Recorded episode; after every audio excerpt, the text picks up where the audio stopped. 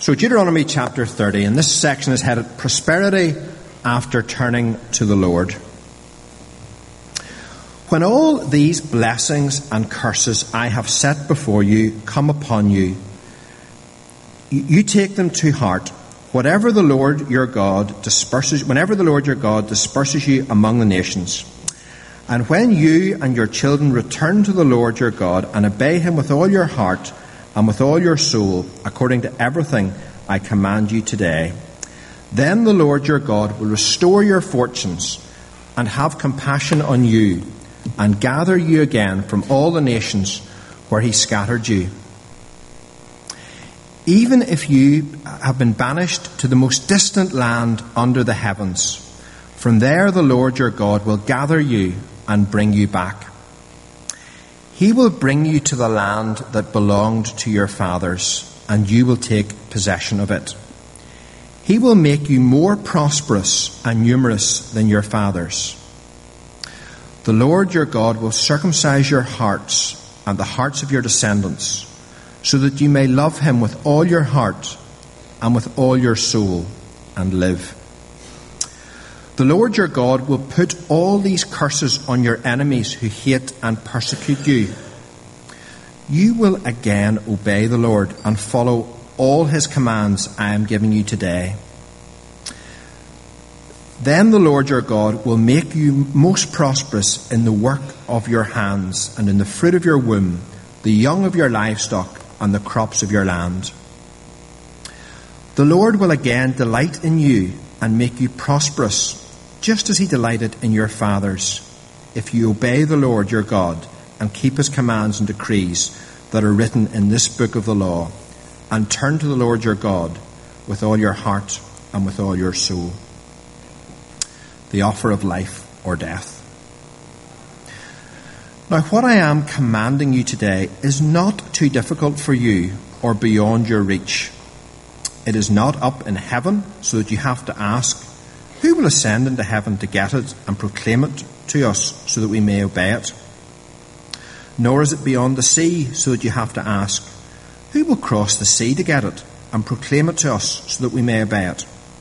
No. The word is very near you. It is in your mouth and in your heart so that you may obey it. See, I set before you today life and prosperity, death and destruction. For I command you today to love the Lord your God, to walk in his ways, and to keep his commands, decrees, and laws. Then you will, then you will live and increase, and the Lord your God will bless you in the land you are entering to possess. But if your heart turns away and you are not obedient, and if you are drawn away to bow down to other gods and worship them, I declare to you this day that you will certainly be destroyed. You will not live long in the land you're crossing the Jordan to enter and possess. This day I call heaven and earth as witnesses against you, that I have set before you life and death, blessings and curses. Now choose life, so that you and your children may live, and that you may love the Lord your God listen to his voice, and hold fast to him. For the Lord is your life, and he will give you many years in the land he swore to give to your fathers, Abraham, Isaac, and Jacob. Amen. Folks, if you have that passage open before you, we're going to be drifting around the last few chapters of Deuteronomy today. As Philip says, we're coming to the end today of this series. Uh, I thought the way to finish would be to take you back to where we started. Uh, don't worry, uh, no more trip uh, clips from Trainspotting for those of you who, who maybe found that uh, not the kind of thing you want to be doing in church. But I do want to take you back to um, what we were thinking about that first uh, day when we did show that clip. In the opening scene of that movie, the 1996 Irvine Welsh movie, we have the voice of Mark Renton, and he's looking at the culture that he, he lives in, and he describes it for us. And he puts it in these terms choose life, choose a job, Choose a career. Choose a family. Um, I've paraphrased him a wee bit here. Choose a lovely big television. Choose washing machines, cars, compact disc players, and electric tin openers. Choose good health, low cholesterol, dental insurance. Choose fixed interest mortgage repayments. Choose a starter home. Choose your friends. Choose leisure wear and matching luggage. Choose a three piece suite on hire purchase in a lovely range of fabrics. Choose DIY and wondering who on earth you are on a Sunday morning. Choose sitting on that couch watching mind numbing, spirit crushing game shows, stuffing junk food into your mouth. Choose rotting away at the end of it all in a miserable home nothing more than an embarrassment to the selfish brats you spawned to replace yourselves. Choose your future. Choose life.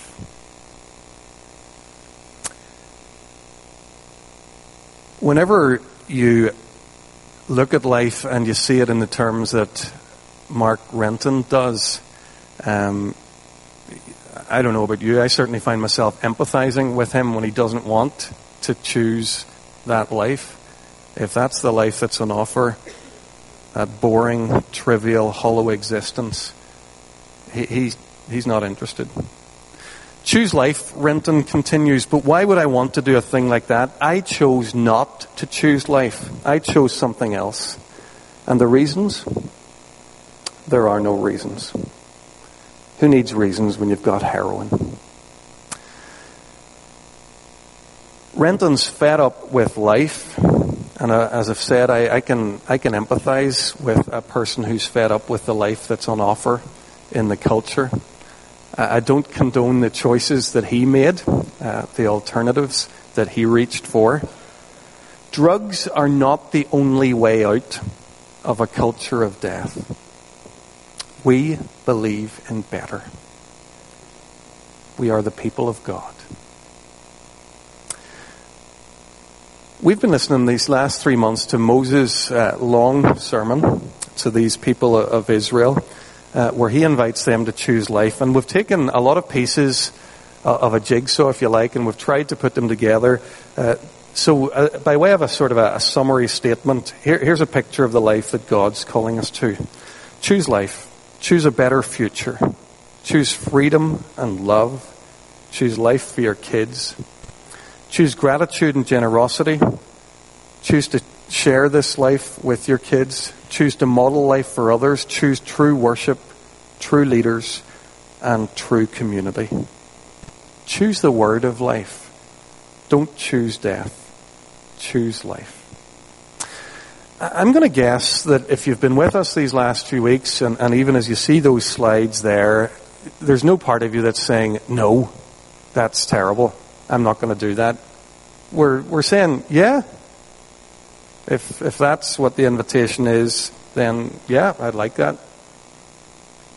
Maybe if I just keep doing what I'm doing, keep staying out of the worst kinds of trouble, mixing with some nice people here and then, then I'll be okay and I'll somehow enter into something that's uh, a little bit like life. Folks, God's Word tells us, and my experience confirms to me that that's not even an option. Unless we make choices, unless we take steps, unless we choose to choose life, we don't get it. We're going to end up drifting along in the culture of death. We might feel very comfortable in it. We might be so used to it that we feel entirely at home in it. But there's no life in it. And so long as I, I stay there, I miss out on the life that God offers me. In these closing chapters of Deuteronomy, Moses goes to great lengths to make sure we don't miss that. Uh, he shows us what's at stake. He, he shows us that it's not simply a case of, of doing nothing uh, and hoping to experience a decent enough life on the one hand, or being a keener and choosing life and, and getting a fraction more life on the other. It, it's not a case of 49% over here and 51% over here. No, Moses paints the contrast much starker than that. He talks about blessings or curses, about life or death. He, he chose to do this actually in a very memorable way, which you won't have seen yet. It's not in the passage that we read. Uh, he, he chose to do it through a bit of audience participation. So, in his sermon, he tells the folks, here's what you need to do when you go into the land. Uh, there's this dramatic event that I want you to, to stage. If you, if you flick with me to page, uh, chapter 27, verse 12, you see the instruction there. Chapter 27, verse 12, when you've crossed the Jordan, these tribes shall stand on Mount Gerizim to bless the people, and these tribes shall stand on Mount Ebal to curse the people. Now, I read that and I thought, now that's, that, that'd be good fun to act that out and to do that. So why don't we have a go at this this morning? We're going to do this. So, the guys on the left hand side here, um, I'm, I'm look, there's the halfway line, the, the clock and, and everything on, on so everybody on the left-hand side, as I'm looking, you're Mount Ebal. You're the Mount Ebal tribes, okay? It tells you there which tribes you are, but all I need you to know is that you're Mount Ebal tribes. And you're going to pronounce some curses, alright? Um, and over here, the guys on my right, you're the Mount Gerizim tribes, and you're going to speak some blessings over us. Now, the, the Ebal stuff's interesting because uh, not only do they get to to shout out what their curses are, all the people say amen. So uh, in a moment you're going to shout your curses and the guys over here will join in and we'll all say amen. Um, I think this will be better if we stand. Right, up, up we pop. Everybody on your feet. So here we are. The whole of Israel is gathered. The whole of the people of God. And um, let, let, me just show you how the first one works so we don't have a car crash. It's always wick if you try something like this and it doesn't quite work. So um, the slide there shows um, the Mount Ebal congregation, the guys on the left-hand side here, they're going to say, Cursed is anyone who makes an idol, a thing detestable to the Lord, the work of skilled hands, and sets it up in secret. And the whole congregation, Moses wants to shout, Amen. Okay? So we'll do that. We'll do a few of these. Uh, so even if the first one is awful, we'll get better as we practice. Um, okay, so let's let's get going. If we flick on the next slide, which is quite similar to that one, there it is. The actual th- words that we're going to say. So I, will lead you over here. The Mount Ebal guys. One, two, three. Cursed is anyone who dishonors their father or their mother. And Cursed is anyone who moves their neighbor's boundary stone. Amen. Cursed is anyone who leads the blind astray on the road. Okay, can we stop? Like, this is really feeble. We're, we're on two mountain tops. We're the whole of Israel. Can we wind back to verse 16 and then go for this properly? There we go. Okay, one, two, three. Shout it. Cursed is anyone who dishonors their father or mother. Amen. Cursed is anyone who moves their neighbor's boundary stone. Amen. Cursed is anyone who leads the blind astray on the road. Amen. Cursed is anyone who withholds justice from the foreigner, the fatherless, or the widow. Amen. Okay. So you begin to get a bit of a feel for that. Stay on your feet a wee second. Um, there are more curses there in the text, but I, I, I was trying to work this out. I think that feels different than just reading it. You know, forming those words in your mouth, hearing the guy beside you shout them, hearing the whole community agree and say amen. It feels like doing this stuff isn't going to be good for us and with a very visceral expression of that. It, it feels like we've, we've owned that a bit more than if we just read it. Okay, stay on your feet a second longer. We're going to head over to Team Gerizim here. Um, there aren't any, any amens in your section, so all we're going to do is read it out. Um, I'll start reading chapter 28, and once we get to verse 3, you'll see it on the screen and you join in. If you fully obey the Lord your God and carefully follow all his commands that I give you today, the Lord your God will set you high above all the nations on the earth. All these blessings will come to you and accompany you if you obey the Lord. You will be blessed in the country and in the, in the country. The fruit of your womb will be blessed, and the crops of your land and the young of your livestock, the calves of your herds and the lambs of your flocks. Your basket and your kneading trough will be blessed. You will be blessed when you come in and blessed when you go out. The Lord will grant that the enemies who rise up against you will be defeated before you. They will come at you from one direction, but flee from you in seven. The Lord will send a blessing on your barns and on everything you put your hand to. The Lord God will bless you and the land he is giving you. The Lord will establish you as his holy people, as he promised you on oath, if you keep the commands of the Lord your God and walk in obedience to him. Then all the peoples of the earth will see that you are called by the name of the Lord, and they will fear you. The Lord will grant you abundant prosperity. In the fruit of your womb, the young of your livestock will prosper. In the land he swore to your fathers to you. Folks, take a seat. The curses from Gerizim, they go on a bit as well, but as I said about the blessings, there's something about, about, uh, or sorry, the, the blessings from Gerizim, as I said about the curses, there's something about speaking this out and doing it in community. Gives you a real sense of flip. This, this matters. This law has come alive. It's come off the page and it's now in our community. Obeying this law will be a really good thing. Folks, I, I, want to spend the last few moments today wrapping up this whole series, and it's been a bit of a, a struggle for me to how to take all of this wonderful stuff uh, from the last uh, 13 weeks and bring it all together. I thought I'd just actually have a, a quick look at our big theme verse. If you look with me, Deuteronomy 30, verse 19.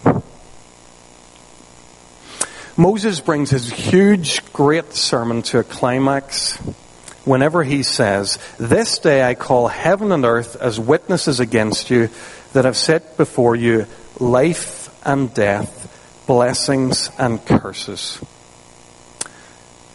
There's three things he does in this verse. He shows us one, the importance of choosing life, two, where to find life, and three, when to take this step. So first and very quickly, we're going to be quite quick on the first and the third and spend our time on the second one. Firstly, the importance of choosing life. I've already said, this isn't about just being a wee bit more or less happy. This is about being blessed by God or cursed. This is about death or life.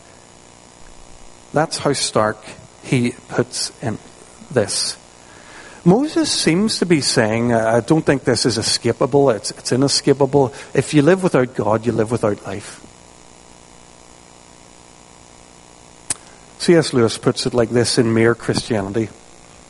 Once a man is separated from God, what can he do but wither and die?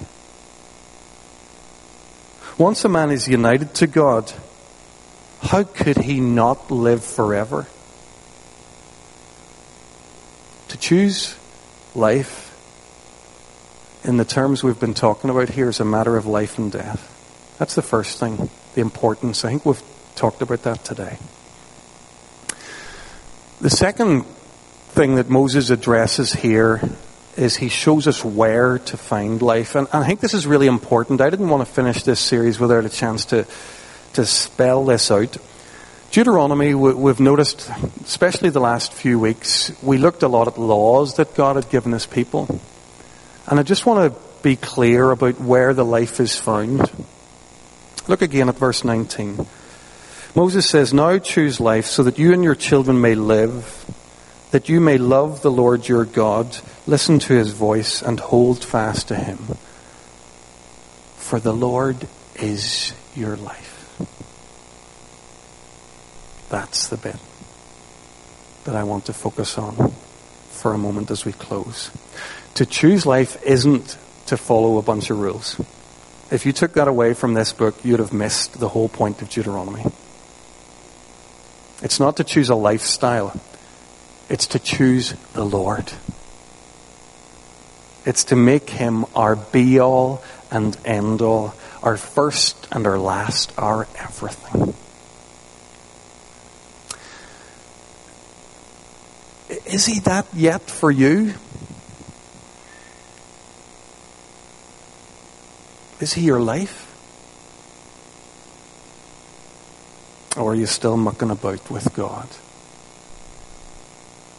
Dabbling with the divine? Are you still trying to fit God into your life? I sometimes hear people use that language. I, I kind of know what they mean, but we're not fitting God into our lives. He is, He's the immovable center. All we're trying to do is draw our lives into His. Build our lives on Him. Is the Lord your life? If not, then the kind of stuff that we've talked about these last weeks, even, even if it was momentarily inspiring, it, it, it's not going to become part of who you are. Calvin puts it like this Until men feel that they owe everything to God, that they're cherished by His paternal care, that He's the author of all their blessings, so that naught is to be looked for away from Him, they'll never submit to Him in voluntary obedience, nay, unless they place their entire happiness in Him. They'll never yield up their whole selves to Him in truth and sincerity. Have you placed your entire happiness in Him? Is He your life? That's what it is to choose life. That's where we find it.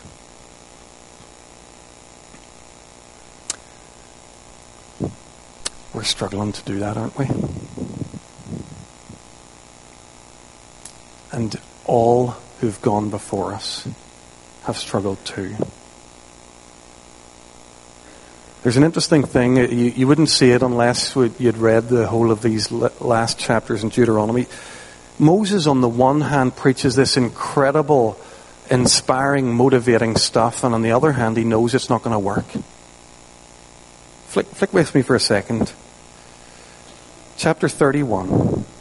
Run your eye over that last paragraph. Look at verse 27. Moses has just preached this. He said, choose life, choose it now. And, and what does he say? He, he looks into the future and he says, I know how rebellious and stiff necked you are if you've been rebellious against the Lord while I'm still alive and with you, how much more are you going to rebel when I die? Moses knows that these people aren't going to choose life. His 30 whatever chapters, his lifetime of preaching, he knows it's falling on deaf ears. These people won't, for the most part, live under God's blessing. And there are times when they'll really experience God's curse. We're not very different, are we? We still don't find it easy to choose life. We still choose death over and over and over again. We need to be rescued.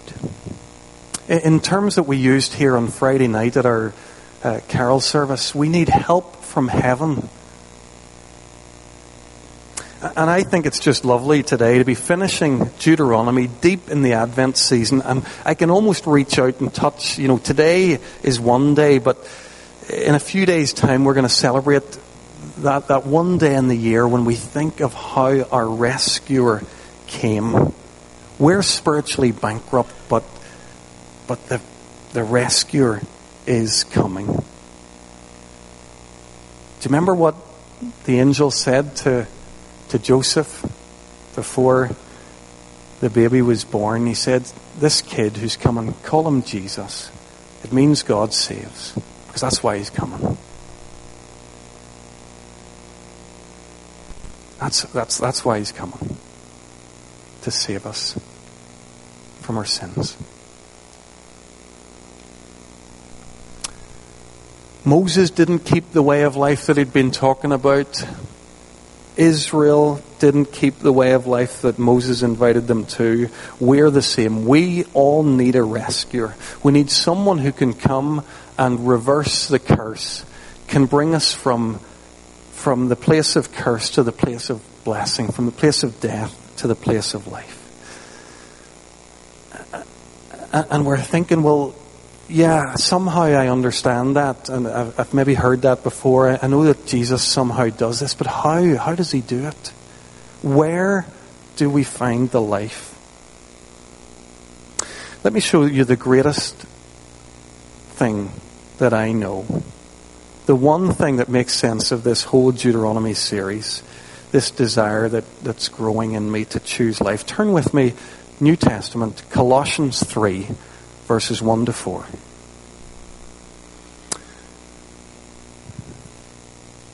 Moses was preaching to people centuries before Jesus was ever born. Paul's addressing people now, a couple of decades after Jesus' death and resurrection. People who have become followers of Jesus in modern day Turkey, Colossae. And he says, Since then you've been raised with Christ. Set your hearts on things above, where Christ is seated at the right hand of God. Set your minds on things above, not on earthly things. For you died, and your life is hidden with Christ in God. When Christ, who is your life, appears, then you'll appear with him. See what Paul's doing here? Moses told the Israelites that the Lord was their life. And Paul tells followers of Jesus Christ, Christians, that Jesus Christ is our life. To choose life is to choose God, is to choose Jesus Christ. And, and how does that help us? Getting a bit of the, an insight here. How does this help us to stop choosing death? Well, look at the passage. That part of us is dead, Paul says, if we're in Christ. He says we've died and we've been raised, past tense. Now, wait a minute, Paul. We've died, we've been raised. Surely you're confusing our story with the story of Jesus. Yes, he, he died and was raised, but, but we're, we're here. In, in what regard have we died and been raised? Paul knows what he's talking about. Don't worry. He's not lost it. He brings our story into the story of Jesus Christ. He brings our life into the life of Jesus. Look at verse 3. He says, Your life is hidden now with Christ in God. I don't know if you know this. This is the heart of the Christian faith. This is why we won't ever stop preaching the gospel, the good news about Jesus Christ. Jesus Christ came so that I and you could be in God. You see, the New Testament writers would, would use this language to talk about a person being in Christ. And what they mean is that, particularly in that moment when Jesus Christ died on the cross, everything that was actually true of him became legally true of me. What's actually true of us became legally true of him. We're sinful. Okay? I'm sinful. He takes my sin. I deserve punishment. It falls on him. The punishment leads to death. He dies in my place. Everything that's true of me becomes true of him. But it's not just the case that way. Everything that's true of him becomes true of me. He's perfect and beautiful. And when the Father looks at him, his heart bursts with love. And now that's me. Jesus has power over sin. And if I'm in him, he, he's going to help me to overcome the sin that's in me.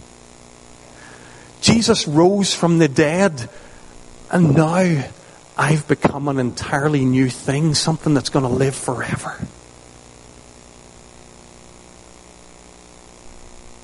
Where do choose life?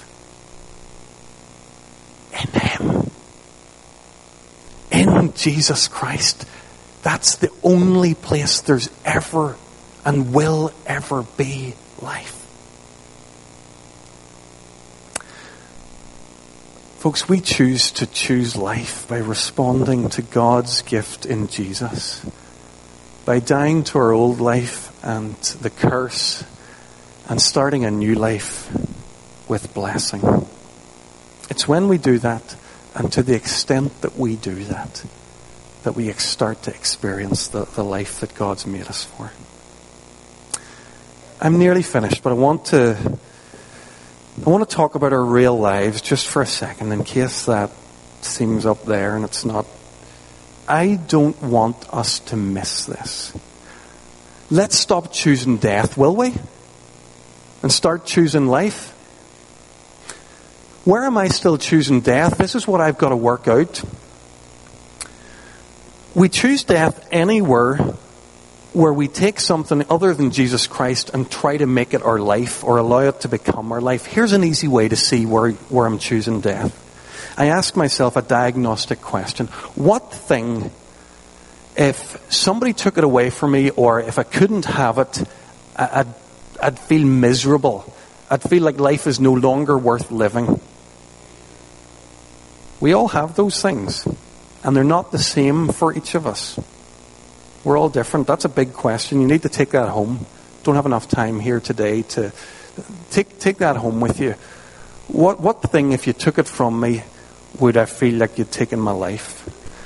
And what we need to learn to do is when those things rear their head, and particularly the frustration, anger, and despondency that comes with them when we don't have them, when that anger, despondency, and fear raises its head, we need to look that thing in the eye and say, You are not my life. Jesus Christ is my life, and my life is hidden with Him in God. Sometimes we'll have to start doing that before we even really mean it. That's all right.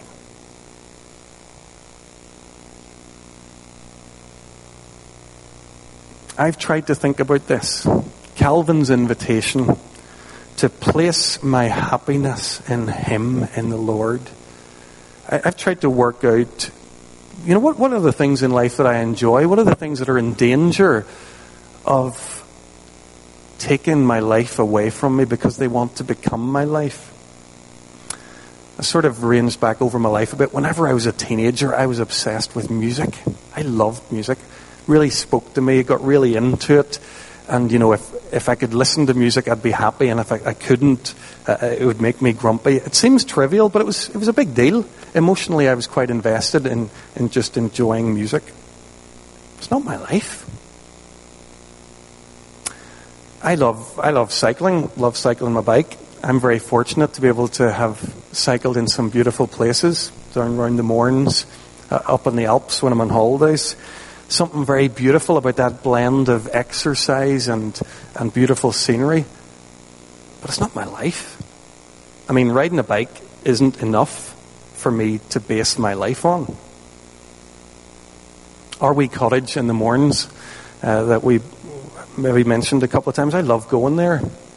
It's a, a real treat. My, my favourite part is when I, uh, I get to get out my saws and my axes and cut and split wood and then dry it out and burn it. I just love that. Don't know why. But, you know, it's just a gift, isn't it? From the Lord. I love Claire very much. But she's not my life. As soon as I make Claire my life, I put a burden on her that that she was never meant to bear.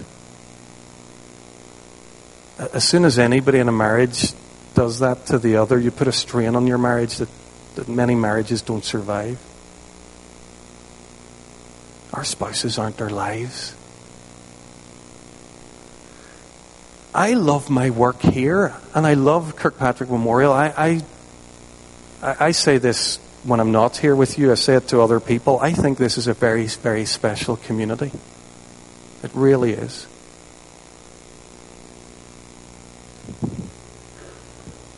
But it's not my life. When we start to make a church family into our life, when we imagine that if I join these people and if I'm with them, it's all going to be good, I, I've found what I've been looking for all my life. I promise you disappointment and possibly worse, depending on, on how invested you've been in that community. You see, we're not meant to be the focus for each other. This isn't supposed to be your life.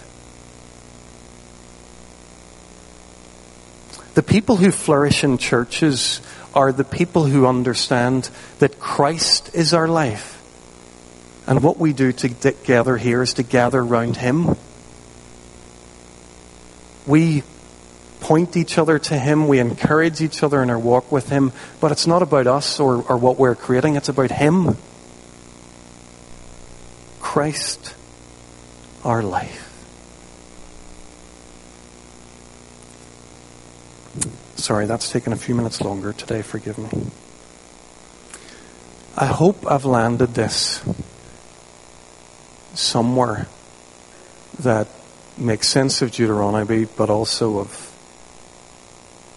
of life and of the gospel. To choose life is to choose Jesus Christ and to let Him become our life.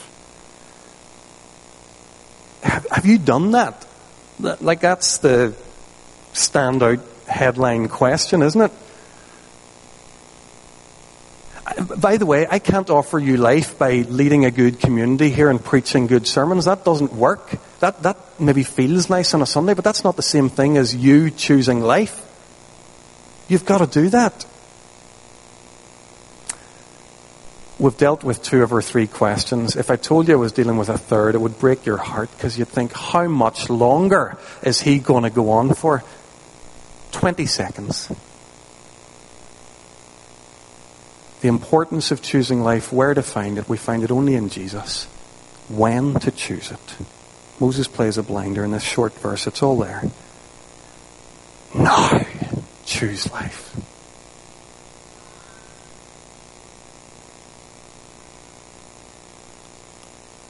Don't put this off.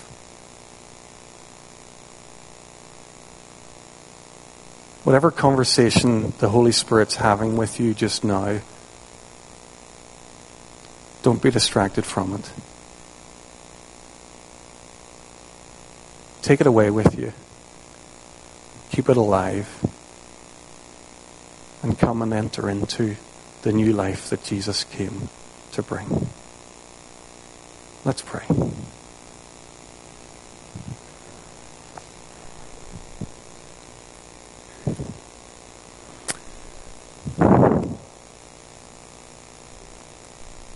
Lord, this, this word of yours, these things you tell us, they're almost the opposite of what we always imagined. We imagined that you somehow wanted to limit us and restrict us, and you wanted us to give up the life that we wanted to live the life that you wanted for us. And then we read your word and we discover that your greatest passion for us is that we live bigger more beautiful, more joy filled lives. Lord, it seems like the only thing that would hold us back is that we couldn't quite believe it. That we felt your offer of life in Jesus is too good to be true. Lord, help us this Christmas to see that it's true. That the offer is real that there's life here and it's for us.